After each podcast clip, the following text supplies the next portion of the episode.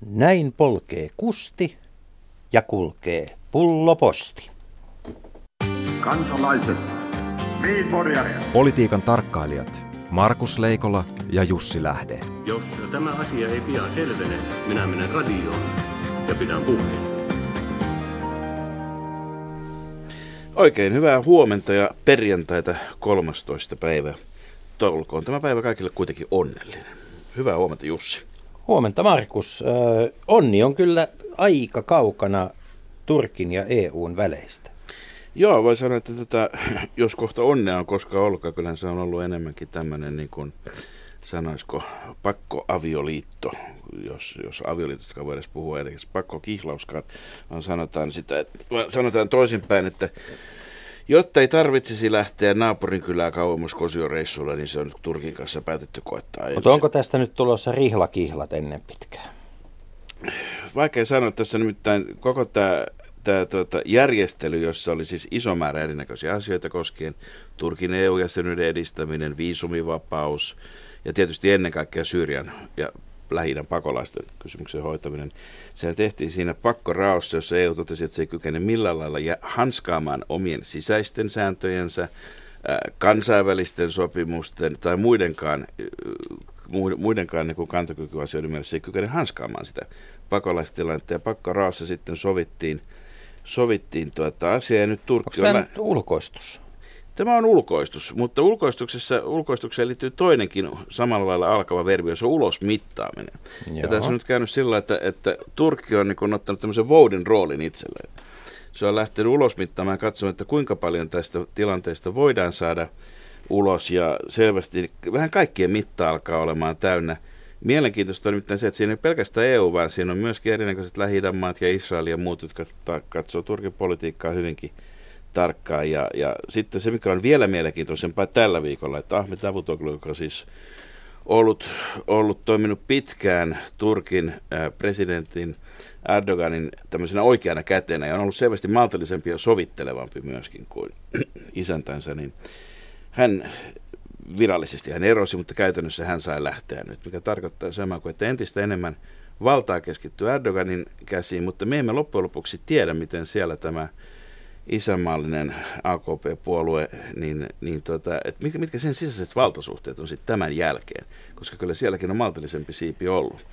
Eli tässä on niin sanotusti entistä useampia asia auki ja yksi asia on ainakin varma, että mitään sellaista nopeata ratkaisua tähän pakolaistilanteeseen ei ole näkyvissä. Mutta onko tämä nyt semmoinen... vielä niin. hetki sitten toivottiin. Niin, semmoinen tilanne, että, että nämä niin kuin Turkin... Äh, Turkin terrorismilait ja tulkinta terrorismista, niin sehän on täysin venäläinen. Se ei tarkoita sitä, että jos, jos, tar- jos sä kysyt seuraavaksi, että onko nyt Turkki ja Venäjä alkanut lähentymään, niin vastaus on, että ei. Turkki etääntyy kau- kaikista niin kuin, tota, yhtä aikaa eri suuntiin. Eri Ehkä suuntiin. tässä on sitten kyseessä venäläinen, poliittinen venäläinen ruletti. Niin, tai, tai sanotaan, että Turkki ei ainakaan halua tulla suomettuneeksi. Niin. Mutta se, loppujen lopuksi tämä nähdään kesäkuun, kesäkuun lopussa, joka on siis tämä takaraja sille, että Turkki täyttäisi 72 EU-ehtoa, josta nyt ollaan kauempana. Ja kun tällä hetkellä jo kuuluu tietoja tuolta lähi että kun on taas, taas tuota, tämä lämpimämpi kausi käynnissä, mikä tarkoittaa samaa kuin, että myöskin se Syyrian yksi sisällissodan lisäksi keskeisiä lähtökohtia, eli heikko vesitilanne saa väkeä taas liikkeelle, niin, niin saapa nähdä – mahtavatko pysyä kaikki Aasian puolella sitä mukaan, kun lämpötila nousee veikkaan, että näemme uuden pakolaiskriisin tänä kesänä valitettavasti. Suomessa sitten on puhuttu paljon vettä väkevämmästä, koska sekä alkoi että muutamat muut valtionyhtiöt löytävät itsensä jatkossa valtion kehitysyhtiöstä. Mitä tämä nyt oikein tarkoittaa? Ei se tarkoita yhtään mitään, niin kuin ei koskaan ennenkään. Siis valtion omistajapolitiikka... Eikä, eikä tämä nyt tarkoitakaan sitä, että minä voin tilata postelioonilta sen, sen valkoviinipullon? Ensinnäkin, jos ajattelet, että solidium muuttuisi likvidiumiksi jotenkin tästä näin, niin, no, se, niin, olisi, ei, ei. Niin, niin, se on ehkä se iso muutos, niin. mihin tässä päästään. Jos me katsotaan pitemmältä, vähänkään pitemmällä aikajaksolla tätä valtio-omistajapolitiikkaa, jota kukin hallitus on linjannut, niin sehän on sillä lailla äärimmäisen johdonmukaista, että siinä ei ole mitään johdonmukaisuutta. Nimittäin silloin, kun kaikki isoimmat muutokset tehtiin, eli pankit otettiin yhteiskunta haltuun 90-luvun alussa, niin Esko Ahon hallitus, joka sen teki, sitten Ahon hallitusohjelmaa, siellä, siellä mainittiin silloin, että julkisen vallan asema elinkeinoharjoittajana arvioidaan uudelleen. Valtionyhtiöiden omistussuhteiden muuttumista selvitetään, jolloin vaihtoehtona toisaalta omistuspohjan laajentaminen, toisaalta kokonaisten yhtiöiden tai niiden osien siirtäminen ulkopuoliseen omistukseen. Eli silloin ajettiin ulkoistusta, toteutettiin sisäistystä. Silloin kun Sonera yksityistäminen alkoi, niin silloin liikenneministeri Matti Aura myöntää, ettei val- tämä uutinen on vuodelta 1998, ettei valtio voi toiveistaan huolimatta estää ulkomaisten teleyhtiöiden pääsyä Soneran omistajiksi. Aura ei kuitenkaan pidä tätä suurena ongelmana. Eli, eli aina kun tapahtuu, niin siitä ei ole päätetty etukäteen, josta seuraa luonnollisesti myöskin se, että silloin kun päätetään etukäteen, ei välttämättä mitään tapahdu. Niin kyllä jotenkin tuntuu, että tuolla Posivan onkaloissa voisi olla joku tila vanhoille hallitusohjelmille ainakin poliitikkojen mielestä. Mutta tota, yksi asia, josta Suomessa ei ole pystytty päättämään, on, on nämä julkisissa tehtävissä toimivien henkilöiden karenssit. Niin, se tarkoittaa sitä, että jos he siirtyvät yksityiselle puolelle ja erityisesti sellaisiin tehtäviin, joissa asioidaan sen edellisen työnantajan, eli yleensä yhteiskunnan, eli siis meidän niin, ja, kanssa. Ja ennen kaikkea työskennellään niin kuin pääomana se tieto, mikä on omassa päässä. Mikä on omassa päässä, mikä ei ole kaikilta osin suinkaan julkista. Niin siis muualla Euroopassa on alettu puhumaan, että pitäisikö olla vähintään kuuden kuukauden tai joku tämmöinen, joku väli sen suhteen. Ja nyt muistaakseni esimerkiksi EU-komissiossa otettiin käyttöön, että mm. komissaarit eivät saa välittömästi mennä sen kaltaisten yritysten palvelukseen, jotka suoraan ovat tekemisissä niiden asioiden kanssa. kanssa. Mutta tota, sitten tietysti voi sanoa, että kaikkein nopeimmat ehtivät vaihtaa, vaihtaa Suomessakin niin kuin moneen kertaan. Ää, tai, tai, tota, tai sanotaan, että joidenkin urakehitys on semmoista, että hyvä, kun siinä pysyy perässä. Et, mutta ehkä tämä on jonkun sortin sote-uudistus tämäkin. Niin, mutta tota, onko tämä niinku hyvää harkintaa Laura Rädyltä? Ei. Voiko harkintaa kirjata lakiin? Ei.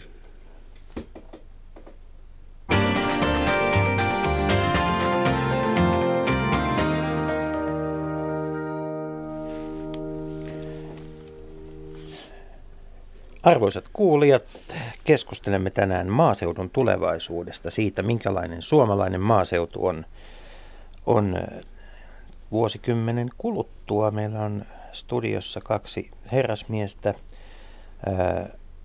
Juha Helenius, agroekologian professori ja kansanedustaja Jari Leppä. Juha, mitä oikein on agroekologia? No, agroekologia on, niin kiitos ensinnäkin kutsusta tänne. Ja, agroekologia on tietysti nyt tämmöinen akateeminen ala, tutkimusala, tutkimus- ja opetusala Helsingin yliopistossa.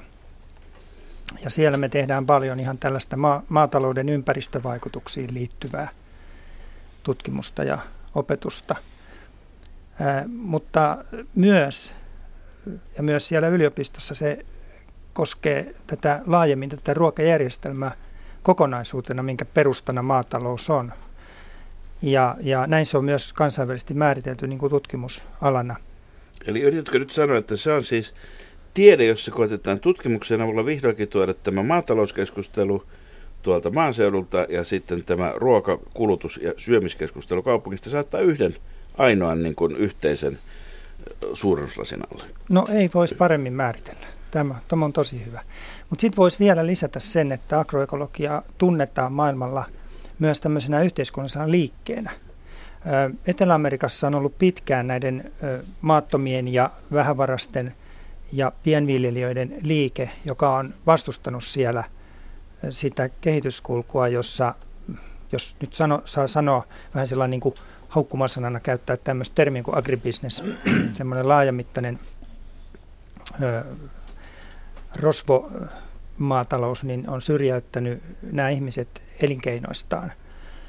Niin ö, siellä on tällä liike Lavia Campesina, ja sehän on nyt rantautumassa Eurooppaankin, koska siinä on selvä paralleeli. Vaikka tilanne on niin kuin päältä katsoen aivan erilainen, mutta meidän, mikä on meidän maatalous, maatalouden asema ja maaseudunkin asema, siinä alkaa olla sellaisia piirteitä, että että nämä, nämä meidän, pikkuhiljaa meidän maanviljelijät varmaan radikalisoituu. Ja, ja tosiaan tämä on siis rantautumassa tämmöinen radikaalimpi agroekologinen liike. Niin ja radikalismilla ei nyt tarkoiteta vain sitä, että, että, että valtion tuen tai ylikansallisten valtioiden liiton tuen maksatuspäivät ovat myöhässä ja protestoidaan ikään kuin virkamies käytäntöjä vastaan. Se, on, se on vaan pintakuoha. Siellä alla on sitten tämä syvä virta. Mitenkäs Jari Leppä, sinä keskustan kansanedustaja ja, ja, ja tuolta Pertunmaalta, jossa maanviljelyä vielä harjoitetaan, niin, ja, ja maa, maa, ylipäätään maa, maatalouselinkeinoja, niin, ja maatalousmetsävaliokunnan puheenjohtaja myöskin eduskunnassa, niin niin tota, agribisneksestä on puhuttu kauan, puhutaan entistä enemmän suurista monikansallisista ja sitten vastakohtana on tämmöiset ihanteelliset pienviljelijät, joita varmaan 40-50-luvun Suomi-elokuvissa viimeksi nähty. Ja onko tämä Suomen järjestelmä, jossa kuitenkin on sitten, voi sanoa, että tilakoko on kasvanut keskimäärin tässä EU-jäsenyys nyt käytti sitä isosti ylöspäin. Ja sitten iso osa kuitenkin elintarviketeollisuudesta on maataloustuottajien omien osuuskuntien käsissä. Onko tämä ihan kokonaan oma mallinsa? No varmasti se on osittain oma mallinsa. Tietysti se perustuu ja pohjautuu siihen, että me olemme päättäneet, joka on erittäin hyvä päätös, huolehtia meidän ruokaturvasta itse. Se on äärimmäisen tärkeä, tärkeä asia. Siihen on tässä vuosikymmeniä ja vuosisadan aikana kehittynyt sitten omalaisensa malli toimia ja siinä osuuskunnilla on ollut merkittävä rooli. Ja Hetkinen, kun... kuuluuko tähän ruokaturvaan nyt se, että meillä on tuontiruista aika paljon – Meillä on aikoinaan, kun me kun mennä parikymmentä vuotta taaksepäin, oli juustot oli kaikki kotimaisia ja nyt on hyvä, kun on puoletkaan enää kaupoissa. Eihän tämä ole pysynyt ihan paikoillaan tuossa mielessä. Tämä se maailma. pitää paikkansa, että se ei ole pysynyt paikoillaan. Meille on yhä enemmässä määrin tuontia, meillä on myöskin enemmässä määrän vientiä. Ja tämän asian tasapainottaminen niin, että me pystymme sen perusasian hoitamaan myöskin edelleenkin, että meillä on tulevaisuudessa omasta takaa ruokaa, koska emme me voi luottaa siihen, että meillä on A, ruokaa riittävästi, tuonnin varassa, B, se, että se on laadultaan sellaista, mitä me itse haluamme sen olevan. Siksi meidän on oleellisen tärkeää huolehtia omasta huoltovarmuudestamme. Ja näin tekevät erittäin monet, itse asiassa valtaosa maailman maista ajattelevat samalla tavalla. Mutta täällä pohjoisessa saarivaltiossa lähes, lähestulkoon mitä Suomi on, niin pitää huolehtia vähän eri tavalla asiasta kuin mitä on maailmanlaajuisesti. Puhutaan äh, ruok- maailmanlaajuista ruokamarkkinoista taikka, eh, taikka eh, hinnasta, joka seilailee tuolla yli ympäri maailmaa laivoissa, ei se ole mikään ruoan oikea hinta. Ei se ole missään päin maailmaa oikea hinta, mutta siihen aika monta kertaa palataan ja aika monta kertaa se otetaan esille. Jari Leppä, äh, kansainvälinen politiikka on kokenut tämmöisen valtaisen nationalismin aallon. Onko syntymässä tällaista niin kuin ruokahuoltonationalismia? Onko meillä, niin kuin, käydäänkö tätä samaa keskustelua nyt eri äänenpainoin kuin aikaisemmin ympäri Eurooppaa ja muualla maailmalla? Kyllä sitä käydään ilman muuta ja syy on siinä, että maailman väestö kasvaa ja tarvitsee ruokaa yhä enemmän. Toinen puumi, mikä meillä on menossa, joka liittyy tähän, on se, että me haluamme päästä eroon meidän fossiilisista raaka-aineistamme, uusiutuvien raaka-aineiden käyttöön ja kohti biotaloutta ja se on hyvin paljon kompuksessa tämän ruoan kanssa moneltakin, monessakin mielessä ja tähän on havahduttu kaikkialla maailmassa. Eli, eli näille niin ruoan raaka-aineille on syntynyt myös toiset loppukäyttömarkkinat. Kyllä, ja sitten se, että osittain toiset, mutta myöskin niin, että niitä eri fraktioita käytetään osa ruokaan, osa käytetään energiaan ja osa käytetään muuhun toimintaan. Ja tämä, tämä etenee kaikkialla maailmassa. Eikö tämä kuitenkin globa- tähän globaalistaa näitä ruokamarkkinoita silloin, niin että, että me ei todellakaan enää olla tilanteessa, jossa 1860-luvulla, kun oli kaksi satokautta peräkkäin, niin osa Suomen väestöstä, jonka jälkeen tämä huoltovarmuusajattelu toki on iskustettu kansaan tässä viimeisten 150 vuoden aikana. Niin, niin tota, vaan, vaan kyllähän, nämä, kyllähän nämä silloin, kun, sitä ruo, silloin kun niitä ruo, ruoan niin kuin raaka-aineita käytetään myös energian ja muuhun tähän, niin kyllähän siihen väkisinkin tulee siihen hinnan määrittymiseen myöskin silloin semmoinen maan rajat ylittävä aspekti. Se on ollut jo pitkään näin, että, että meillä on globaalia kauppaa, Euroopan laajuista kauppaa, mutta sitten sieltä se tuo tullessaan monia sellaisia asioita, mitä me emme välttämättä tänne Suomeen halua. Ja se liittyy tähän ruoan turvallisuuteen. siihen paljonko siellä on erilaisia jäämiä, paljonko siellä käytetään antibiootteja tuotannossa, paljonko siellä käytetään hormoneita, paljonko siellä käytetään kasvisuojeluaineita ja minkälaisia jäämiä niihin meillä jää, mikä on salmonella tilanne ja niin edelleen ja niin edelleen. Ja tässä me ollaan muuten maailman parhaita yhdessä Ruotsin kanssa. Ja se meidän kannattaa aina muistaa, että silloin kun puhutaan ruoan turvallisuudesta, niin me olemme etulyöntiasemassa. Olisin, niin, niin, niin, ole hyvä. Niin Jussi, joo, kiitos, olit justi kysymässäkin, mutta mä olisin tähän, pikkusen vilautit sitä huoltovarmuus ja vähän tämmöistä niin protektionismin niin kuin korttia, että se on ihan oikeinkin, sehän on se argumentti, mitä käytetään silloin, kun usein, usein kun puhutaan siitä, että huoltovarmuusperusteella niin kuin kansallista kotimaista ruokaa puolustetaan tällaisia asioita, niin, niin tota, mulla on tähän joitakin sellaisia näkökohtia, jotka liittyy niihin luonnonvaroihin ja siihen ekologiaperustaan ja siihen niin kuin ruoan syvimpään luonteeseen semmoisena ei-valmistettuna tuotteena, kun Englannissa on hyvä termi niin kuin manufacturing, joka on niin kuin tämmöistä teollista valmistamista. Ja, Alun perin kirjaimellisesti käsin valmistamista. Joo. Ja, ja nyt tota, jotenkin semmoinen, mikä liittyy semmoinen yhteiskuntakehitykseen ja kaupungistumiseen ja se, että ihmisillä on niin kuin, se ruoan tuotanto ihan kauempana siitä, mitä t- tunnetaan noin jokapäiväisesti, niin, niin tuntuu olla sellainen käsitys, että se ruoka on jotenkin niin kuin vaihdettavissa vaikka semmoiseen kuin kännyköihin. Ja jos me tuotetaan paljon kännyköitä, niin ei Suomessa tarvitse tuottaa ruokaa tai tällaisiin asioihin. Ja se on, se on, se on niin kuin todella hir, hirveän vaarallisella tavalla väärin. Ja Eikö kaikkea voikaan ostaa saksalaiset kauppalehdet? Just näin. Ja, ja tota, se ekosysteemiperusta niin kun on se, mistä voidaan minun mielestäni aukottomasti johtaa tällainen argumentti, että oikeus oma ruoan, et, et, tai oma ruoantuotantoon paikallisille väestölle, jos puhutaan vaikka kansakunnista, sopii mulle mutta niin kuin tavallaan, että se ekologisen mielessä paikalliselle väestölle se on, se on paitsi oikeus, myös velvollisuus, koska silloin me ei mennä niiden muiden ihmisten ruokasysteemeihin. Ja tähän liittyy semmoinen iso ajatus siitä, että se määrä ihmisiä, mitä tämä planeetta nyt ikinä tulee kestävästi kantamaan, niin se, sen täytyy olla jossakin suhteessa siihen, paljonko sitä ruoantuotannon pinta-alaa, eli niitä ekosysteemejä. Meillä on jo 40 prosenttia, melkein puolet maailman, maailman maatalous tai tästä maailman maa-alasta, maapallon maapinta-alasta on tavalla tai toisella ruoantuotannon käytössä. Ja käytännössä nyt ollaan sitä mieltä, että kaikki, mikä voidaan ottaa ruoantuotannon käyttöön, on jo, ja väestö edelleen kasvaa.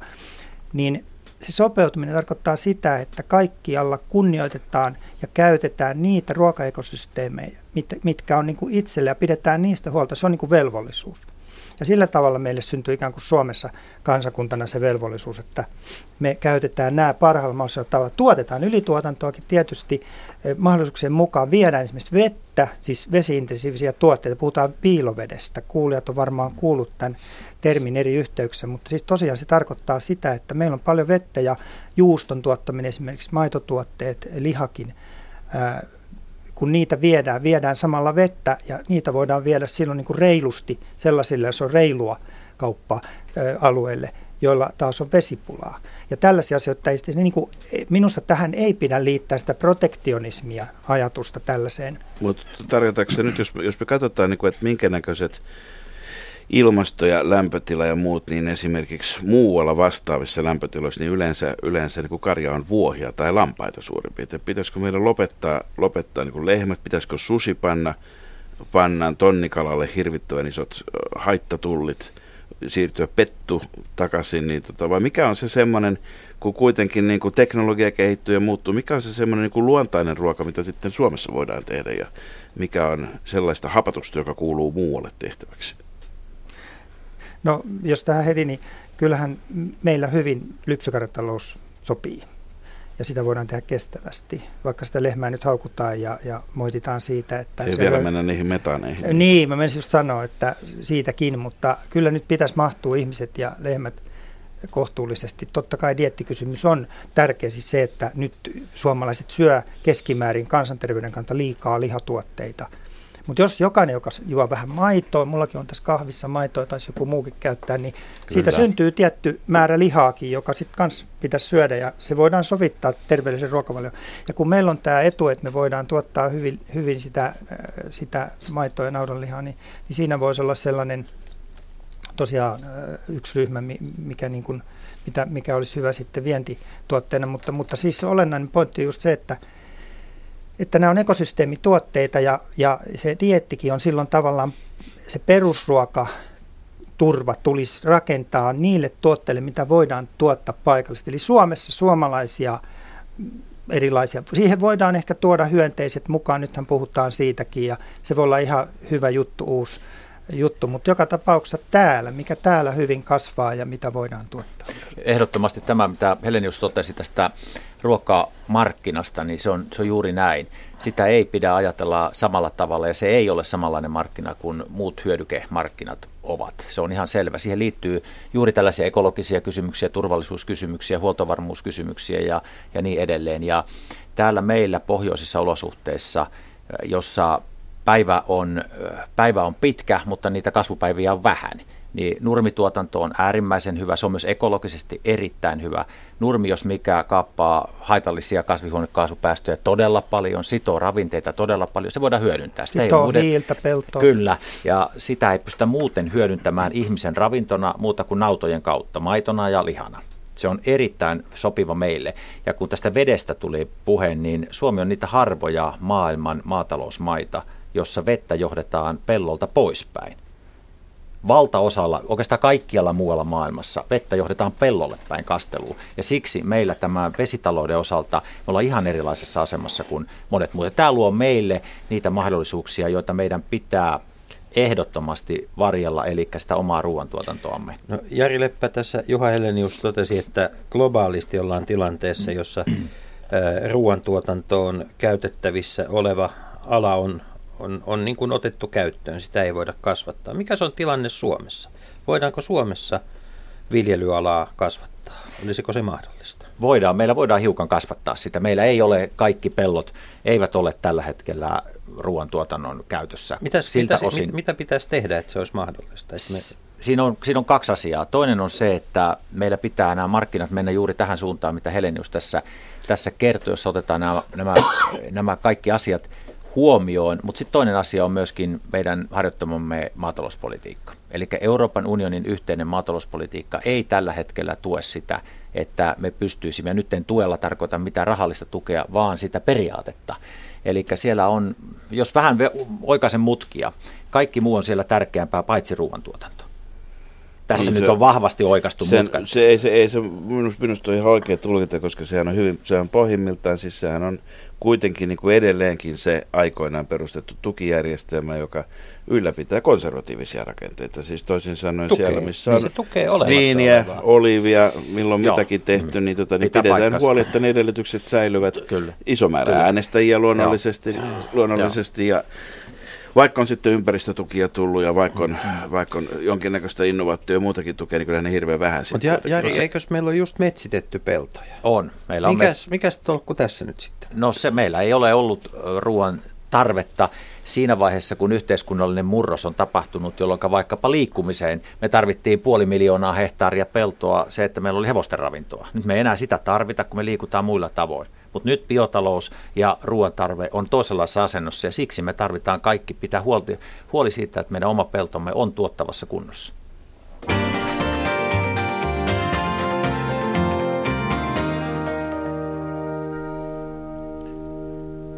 Ohjelma, jota kuuntelette, on Leikolla ja Lähde. Kanssamme keskustelussa ovat mukana kansanedustaja Jari Leppä ja professori Juha Helenius. Me puhumme maaseudun tulevaisuudesta, joka on paitsi vuonna 1916 perustettu sanomalehti, myös vuonna 1983 perustettu kyyjärveläinen rock Ja tuota, minä, minulla on nyt kuka, hyvät herrat, tämmöinen, minä kävin koulua, siellä puhuttiin ruokaketjusta. Ja silloin se ruokaketju alkoi siitä, että ensin joku eläin syö jotain ja sitten joku syö sen eläimen ja sitten sanottiin aamen. Nykyään tämä ruokaketju tuntuu olevan puoliksi tämmöinen jopa uskonnollinen, äh, uskonnollista hurmosta ja, ja taisteluja aiheuttava asia, jossa se ruokaketju ulottuu huomattavasti pidemmälle ennen sen se, se, molemmista päistä. Puhutaan, ruoasta on tullut uusi punk. Nykyään musiikki ei ole enää se nuorisolle, mikä, mikä kertoo heidän yhteiskuntakapinastaan, vaan se, miten he syövät tai eivät syö. Onko nämä trendit, muutokset sellaisia, että ne, ne, ne on niin kuin pysyviä ja, ja ne tulee muuttamaan niin kuin Suomea ja suomalaista maataloutta ja suomalaista maaseutua? Mä olisin heti tarttunut. Tämä on hyvä aihepiiri. Mun mielestä tota, nyt ensinnäkin tämä ruokaketju on mielikuva. Ja, ja meillähän on ollut paljon käytössä siis erilaisessa strategiatyössä ja muussa tämmöisessä, niin sitä vastaava tämä elintarvikeketju. Niin siinä on ensinnäkin semmoinen vika siinä vielä, se, se toimii moneen tarkoitukseen, mutta siinä on semmoinen perustavanlaatuinen vika, että – että kun tämä on ekosysteemien toimintaa ja me ollaan ekosysteemin lajia, nimenomaan peltoekosysteemin laji ruoan kautta, siis eliöt biologisena olentoina, nehän määrittyy siitä, että mitä ne syö, niin, niin se kotiekosysteemi. Ja me ollaan pellon laji. No nyt jos ajatellaan, että on ketju, niin minkä se päättyy? Johonkin hukkaantuu. Nyt pitäisi puhua tämmöistä ruokasyklistä, siis kierrosta. Me kuulutaan sellaiseen sykliin, ja, ja nyt tota, meillähän onkin nyt sitten nykyn, nykyisen, nykyisen hallituksen yksi tämmöisessä kärkihankkeessa on tämä ravinteiden kierrätys. Ja, ja siitä oli just tämmöinen avaustilaisuus ja siihen on nyt, minusta se on yksi tosi hyvä juttu, että siihen on tartuttu ja, ja, ja yhä laajemmin ihmisetkin tietää tämän. Ja kun mä alussa viittasin näihin ka, tavallaan kapinaliikkeisiin, niin on mielenkiintoista se, että ne niin kuin, tämän, tämän ruokasyklin mukaan näyttävät ihmiset, jotka nyt haastaa näitä vallitsevia juttuja, niin ne ei oikeastaan ole kamalan kiinnostuneita kytkeytyä tähän tukijärjestelmään, näihin ylläpitäviin ö, vanhoihin järjestelmiin. Siellä on kaupunkiviljelyä, kaikenlaista uutta juttua.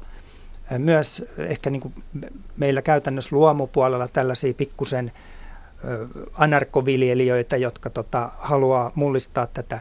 He ajattelee just näin, että he on osa tällaista sykliä – ja, ja kierrättää ja tuottaa ruokaa. Sitten on ne kuluttajat, jotka kytkeytyy siihen heidän ruokayhteisöön ja niihin peltoihin ja jopa tuntee sen ruoan alkuperän. Ja, ja tästä, tästä muodostuu ihan uudenlainen visio tällaisesta jälkifossiilisen talouden uudesta niin kuin jopa yhdyskuntarakenteesta, koska mä nimittäin olen ihan vakuuttunut siitä, että että pitäisi ainakin noin tutkimuksellisesti haastaa tämä näkemys, että yhteiskuntakehitys oikeasti olisi menossa yhä kaupungistuvampaan suuntaan. Vain ja ainoastaan. Ja vain ja ainoastaan. Ja jopa niin, että on hyvä kysyä, että onko nämä, nämä suuret kaupungit, no onko meillä Suomessa, mutta, mutta kyllä mun mielestä jopa Suomessa, onko ne tämmöisiä fossiilitalouden reliktejä? Siis anteeksi, mutta eihän meillä Suomessa ole kaupunkia. Hyvät kuulijat, lopetetaan nyt tämä höpötys kaupungista. Suomessa on noin kahdeksan neliökilometriä kaupunkia. Kuusi siitä on Helsingissä, yksi neliökilometri Tampereella ja puolikas Turussa ja loppu on sitten siroteltu Vaasaan ja Ouluun. Loppu on.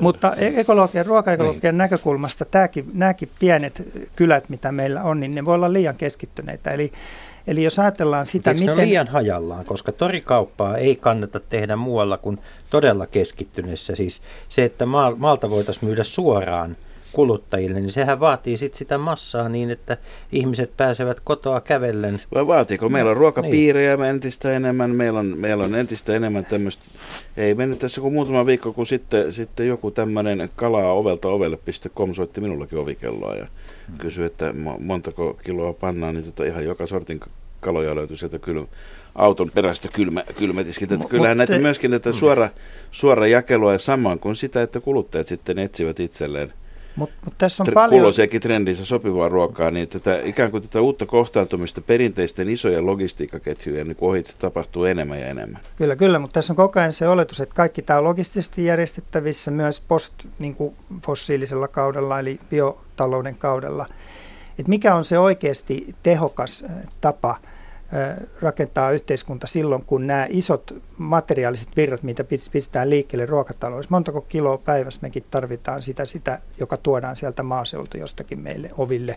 Tullaan sitten suoraan tai haetaan itse marketissa tai kivijalasta, mutta – Mut Sitten niin tietysti tuolla Suomen koon kanssa tekemisiin, eli kun meillä on kuitenkin iso osa elintarvikkeista, niissä on jonkinnäköisiä pilaantuvuuskysymyksiä. Tai sitten, jotta, jotta sitä pilaantumista ehkäistään, niin se on aika kallista vastaavasti.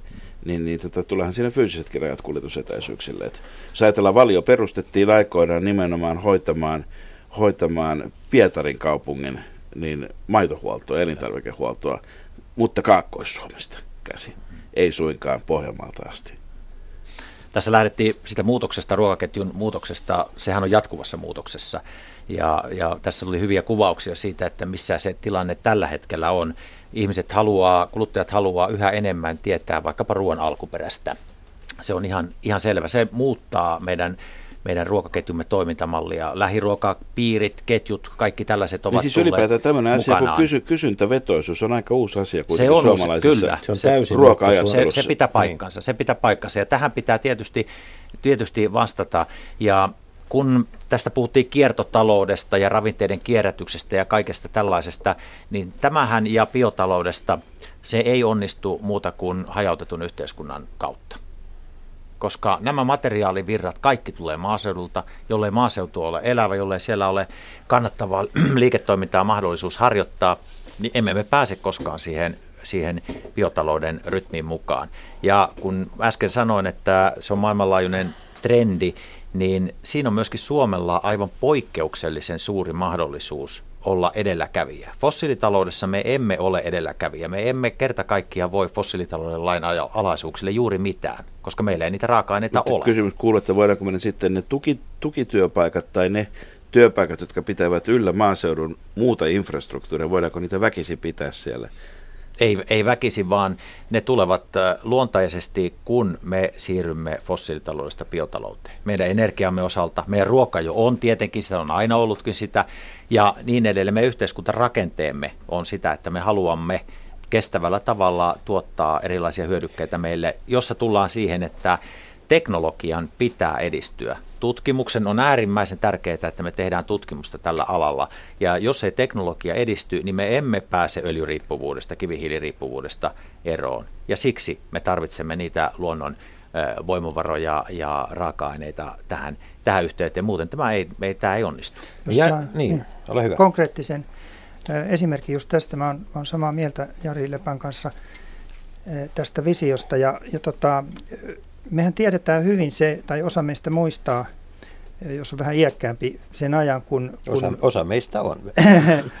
kun maaseudulla oli vielä, vielä tota, vähän joka kunnassa oli teurastamo ja osuusteurastamo ja osuusmeijeri ja mylly.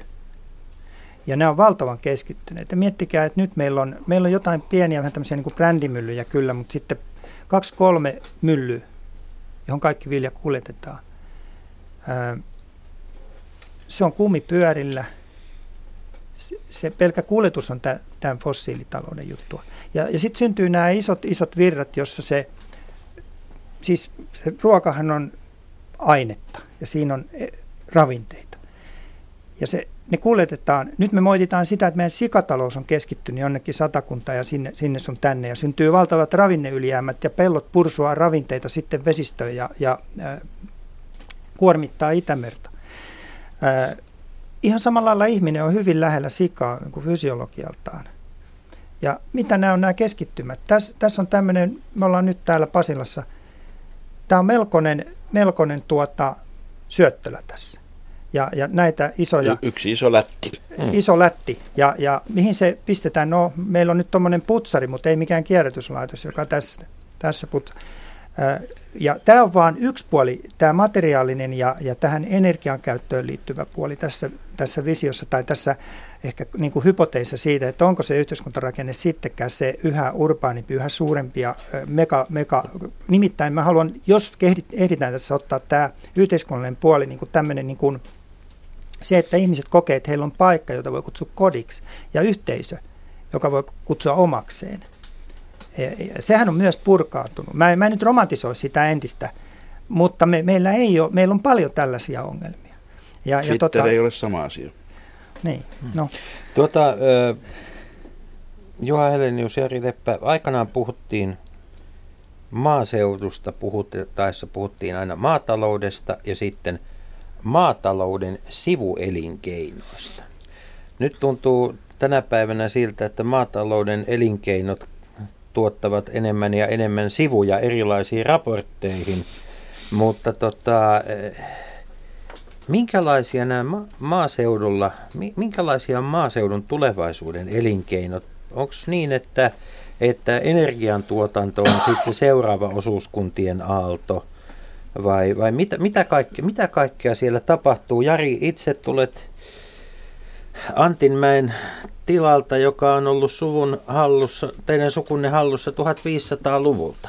Siihen on varmaan tapa, on ollut useampia tämmöisiä rakennemuutoksia. Ja, ja tota, sieltä Tila tuottaa maitoa, lihaa, jalostuseläimiä, mökkivuokrauspalveluita, koulutus- ja opetuspalveluita, retkiä ja tuota, hevosjalostustakin harrastetaan. Mitä, mitä maaseudulla tehdään tulevaisuudessa? No kyllä siellä tietenkin tehdään ruokaa ja, ja eh, metsätalouden tuotteita ja metsätalouden raaka-aineita, se on, se on ilman muuta, se on jatkossakin se runko sille, mutta yhä enemmän palveluita. Yhä enemmän palveluita. Monenlaisia matkailu on, on tyypillisesti sellainen, siinä on valtaisat mahdollisuudet meillä nimenomaan ympäristöön luontoon perustuvissa matkailuhankkeissa. Meillä on täysin harvinainen järviluonto Suomessa. Sitä ei ole oikeastaan missään päin muualla maailmaa. Meillä on monia sellaisia asioita. Pohjoinen arktinen, arktinen luontomme tarjoaa paljon mahdollisuuksia. Ja sitten muut palvelu, hyvinvointipalvelut, kaikki tämän tyyppinen, ihan varmasti tulee entistä enemmän kysyntää niille. Mutta se ei tarkoita sitä, että me voitaisiin luopua meidän metsistämme tai meidän ruoantuotannostamme. Ei, vaan se tulee mukaan tarjoamaan uutta ja mahdollisuuksia myöskin muille kuin kuin maataloudelle ja metsätaloudelle eh, yhä enemmän ja, ja enemmän ja luo työmahdollisuuksia. Onko meillä, onko niin. meillä kykyä kehittää ja muotoilla näitä palveluita niin, että ne, ne oikeasti löytää sitten asiakkaat maailmalta? Koska tota, tämä, on, tämä tuntuu olevan ainakin se yksi, yksi iso puute ja toive siitä, että, että tuota, viljelijät ja maaseudun väki muutenkin voisi saada enemmän koulutusta niihin haasteisiin, mitä edessä on. Et koulutusta meillä on valtavasti, mutta se koulutus ehkä katsoo hetkin vähän siihen, että millaista meillä on ollut ja miten sitä, mitä meillä on ollut, jatketaan. Myynti ja markkinointi on meillä lapsipuolen asemassa. Siitä ei päästä yli eikä, yli eikä ympäri. Kun tästä aina puhutaan, niin milloin sille tehdään No jotakin? toivottavasti sille tehdään mahdollisimman pikaisesti. Kun ajatellaan, kuinka paljon meillä koulutetaan insinöörejä ja, ja muita tekijöitä, mutta kuinka paljon meillä koulutetaan markkinoinnin osaajia tuonne maailmalle, maailmaa kiertämään. Ja kyllä Ruotsi on tässä mielessä erittäin hyvä esimerkki siitä, että Ruotsi on pystynyt monilla, ei ainoastaan tällä, tällä biotalouden alalla, vaan, vaan monilla monilla muilla aloilla, niin se on pystynyt paljon tehokkaammin kyllä maailmaa valloittamaan, jos nyt näin lainausmerkkeihin laitetaan, kuin mitä Suomi. Ja tässä meillä on muuten todella, todella paljon opittavaa. Me ollaan aika huonoja markkinamiehiä, kun me ei pystytä maailman parasta ruokaa myymään tämän paremmin. Me ei pystytä maailman puhtainta ympäristöämme ja luontoamme ja siihen liittyviä matkailuvaltteja myymään tämän paremmin kuin mitä Mutta meillä kyllähän on. meillä myöskin valtion teollisuuspolitiikka alkaa aina sanoilla teollisuus, teollisuus, teollisuus ja sitten on pitkä väli ja sitten ei mitään. No se on varmasti näin ja meidän painopistettämme pitää muuttaa, muuttaa tähän suuntaan. Kävin muutama viikko sitten Kiinassa ja se kysyntäpotentiaali, joka siellä on turvalliselle, luotettavalle, vaikkapa ruualle – tai puutuotteille. Heillä lapsipolitiikka muuttuu, lapsi, eh, lastenhuoneita tulee valtavasti lisää tulevaisuudessa. He haluavat sisustukseen sellaisia puulajeja, mitä esimerkiksi meillä täällä Suomessa ja kasvaa. On ja niin edelleen niin edelleen. Kun, jos, jos otetaan tähän pöytään vielä yksi keskeinen tekijä, eli, eli tämä Venäjä, Venäjä ja Venäjä, ja nimenomaan nämä vastaboikottitoimenpiteet, jotka sitten halvaannutti hyvin lyhyessä ajassa ison osan suomalaista erityisesti maitotuoteviennistä, niin siinäpä kävikin niin yllättäen, että, että tuota, kun valio oli pitkään laskenut Venäjän strategian varaa, mutta sitten kun ei voinut mitään, niin sitten nimenomaan nämä laktoosittomat tuotteet ja muut tämmöiset, joissa on siis vahvasti tutkimuspanosta mukana, onkin alkanut löytää markkinasijaa Kiinasta ja muuta. Onko meillä sitten kuitenkin tämä elintarviketeollisuuskin edelleenkin vähän semmoinen niin laiskan puske, että et helpointa on tehdä sitä, mitä aina ennenkin, ja sitten sit vasta niin lähdetään oikeasti miettimään, että voisiko jotakin tehdä toisin, toisaalle, tai muuten kuin on ihan pakkorako. Toisaalta on tietenkin luontevaa se, että, että Venäjä, joka on meidän naapurissamme ja meillä on sinne pitkäaikaiset kauppasuhteet ollut, että sitä hyödynnetään. Mutta se on ihan se ruotsalaiset olisi varmasti ja, sekä Venäjälle että kyllä, Kiinaan jo se aikaisemmin. on, se on totta ja juuri tähän oli tulossa, että, että ehkä se on meillä ollut ja onkin liian yksisilmäisesti ajattelua tässä, tässä ollut, ja nyt meillä on uuden oppimisen paikka. Mutta tässä samaa hengenvetoa pitää tietysti sanoa tämän Venäjän osalta, että että kyllä myöskin Euroopan unionin pitää tarkastaa omia toimintamalleja ja toimintatapoja näissä, näissä asioissa. Se on äärimmäisen tärkeää. Ja kun mainitsit tuon tuotekehityksen, niin jollei tuotekehitystä pystytä tekemään, niin emme myöskään menesty tuolla maailmalla. Kyllä se on, mainitsit tuon valion, valion tuotteet ja monien, monien muidenkin tietenkin tuotteet, niin kyllä se tuotekehityksen myötä uusia markkinoita saadaan avattua.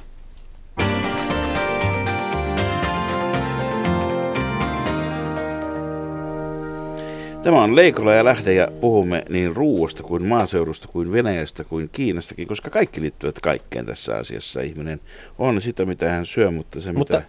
Markus, ja nyt mun on pakko nyt anteeksi keskeyttää, kun, kun mua häiritsee tässä suomalaisessa ruoantuotannossa se, että, että esimerkiksi niin kuin, sanot, sanon nyt ihan suoraan, possun poski on mielestäni materiaalia, jota on täysin rikollista jauhaa einesten sekaan.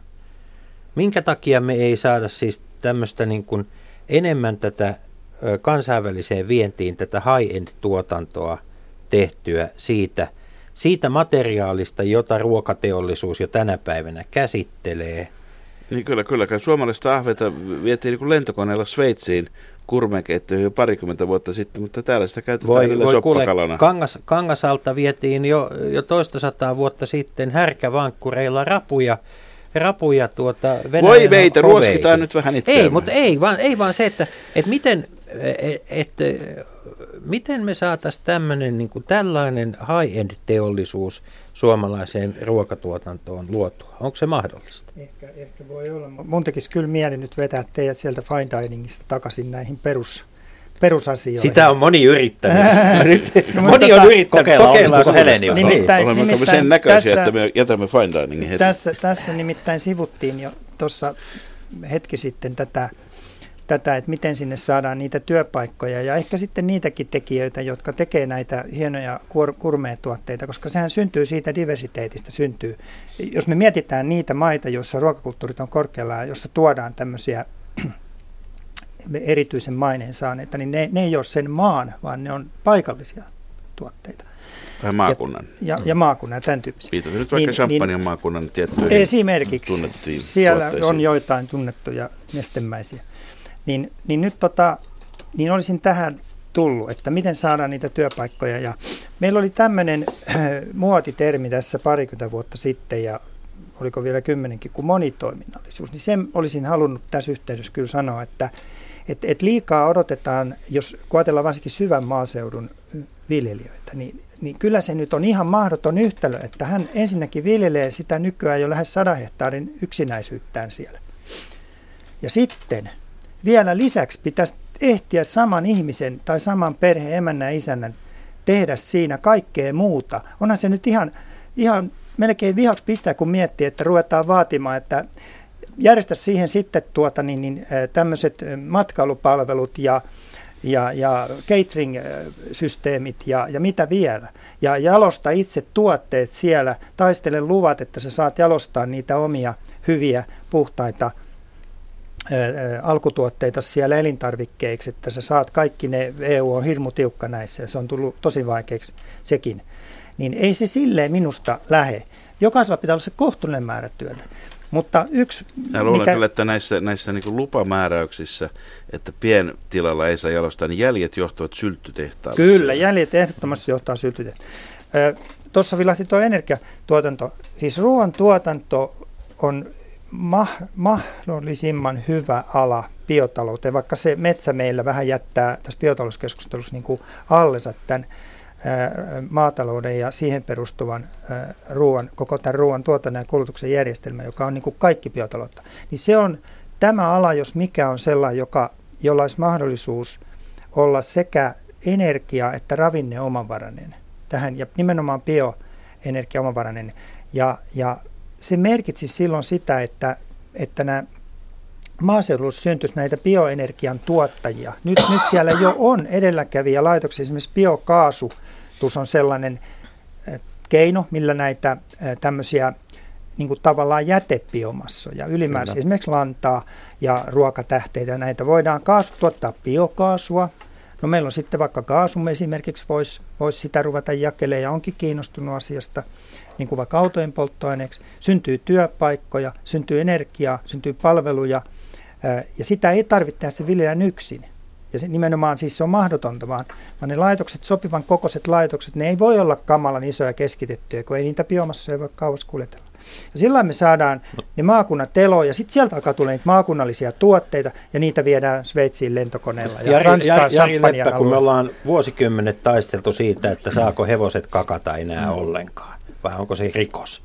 Niin, ei, ja, suomituskin aika huono asia. Ja, ja tota, ei, ei tahota päästä siinäkään. Nyt on päästy siis ensimmäisiä askeleita siihen, että hevosenlantaa voidaan hyödyntää.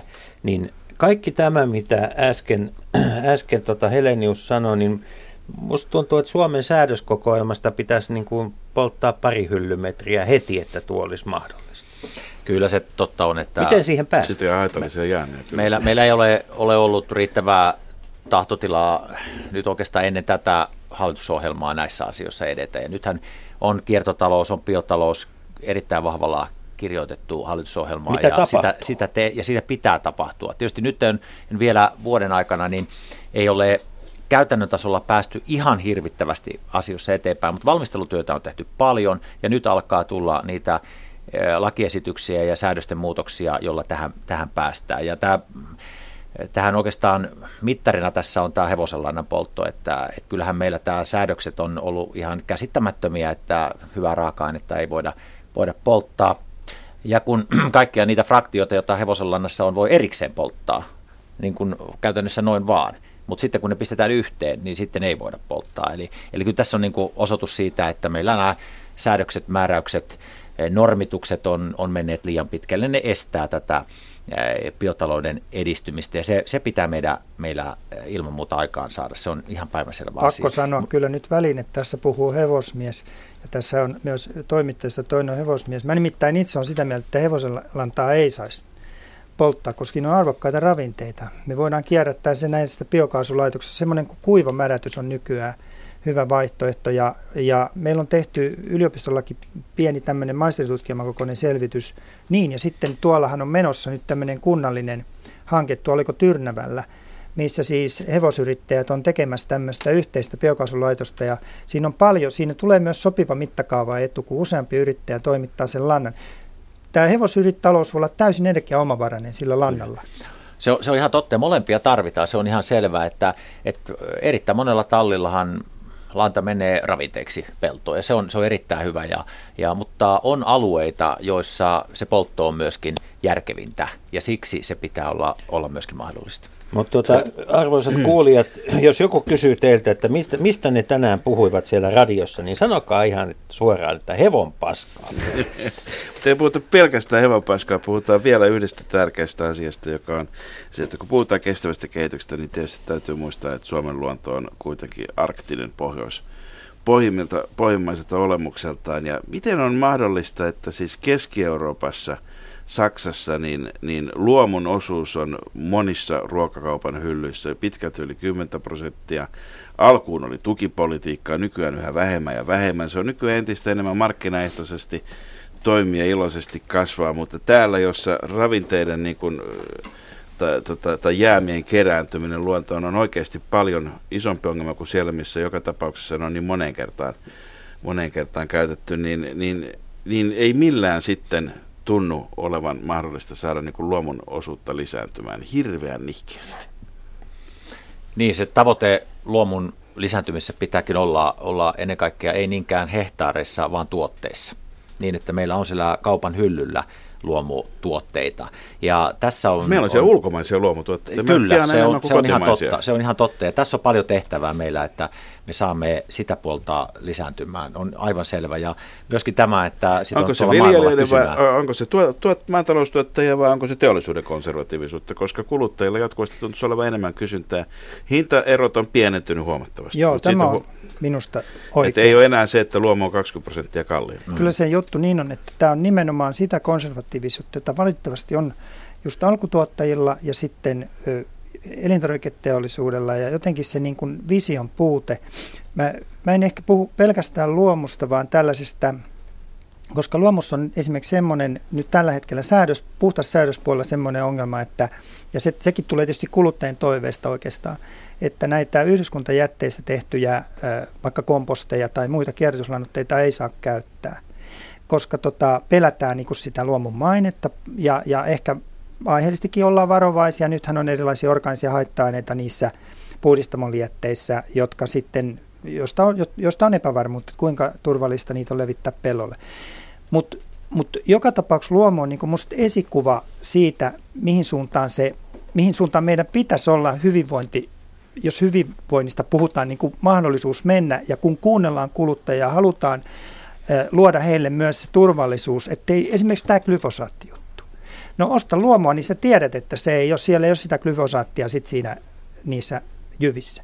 Ja mä ihmettelen sitä, että, että meillä tota, tää on, no se on kyllä hirveän monissa maissa että keskustelu sitä, että luomusta, esimerkiksi Ranska, jossa agroekologinen tuotantotapa, siis tämmöinen ekologian perustuva on on niin kuin hyvinkin esillä paljon ja niin, niin tota, sielläkin kuitenkin tuottajien järjestöt ei tule edes samaan pöytään, jos, jos, jos se yhdistetään luomuun, eli käytetään luomutermiä. Pitää nimenomaan korostaa, että tässä ei nyt puhuta luomusta. Ja mä vähän ihmettelen sitä, että koska se luomu olisi, no, siis se, nimenomaan se tapa, olisi sertifioitu tai ei, mutta kun sillä tavalla tuotetaan, niin me tuotet oikeasti todella tukeudutaan ekosysteemipalveluihin.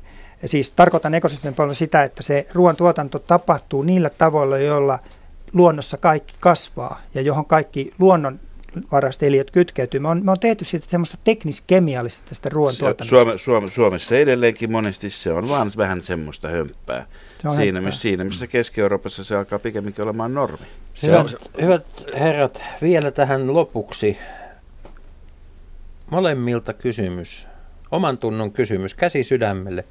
Oletteko pessimistejä vai optimisteja suomalaisen maaseudun tulevaisuuden puol- kohdalla? Ehdottomasti optimisti, koska meillä omat tavoitteet, eurooppalaiset tavoitteet, globaalit tavoitteet on kaikki ne on siihen suuntaan, että maaseutua tarvitaan. Sitä tarvitaan ehkä enemmän kuin koskaan aikaisemmin. Ja tämä tuo mukanaan sellaisen tilanteen, jolla me voimme olla, olla optimistisia. Mutta tämä, tästä nykyisestä hetkestä kannattavuuskriisistä, joka meillä on. Tästä pitää ylipäästä. Ja jos ei tästä päästä, niin meillä mm. ei ole omaa ruoantuotantoa. Ja siksi on tärkeää tehdä toimenpiteitä, että, että nyt se mahdollistuu. Mutta tulevaisuus näyttää hyvältä monella monella tavalla. Sillä tulee uusia asioita.